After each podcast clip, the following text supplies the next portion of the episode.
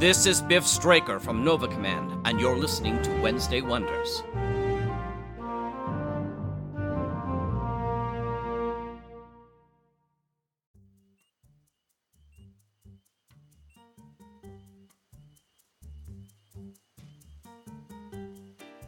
Hi, everyone, and welcome back to Wednesday Wonders. I'm your host, Lothar Tuppen.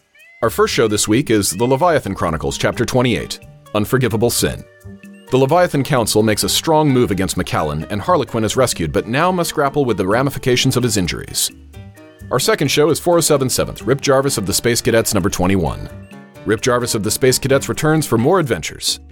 And our last show is Schlock Audio Theater, Colossus of New York, Turn your shielding up, Wonderites, as we enter the Cheese Nebula with Colossus of New York, produced by Schlock Audio Theater and Columbia Audio Theater around 2004. Thanks for listening and subscribing here on the Mutual Audio Network, where we listen and imagine together.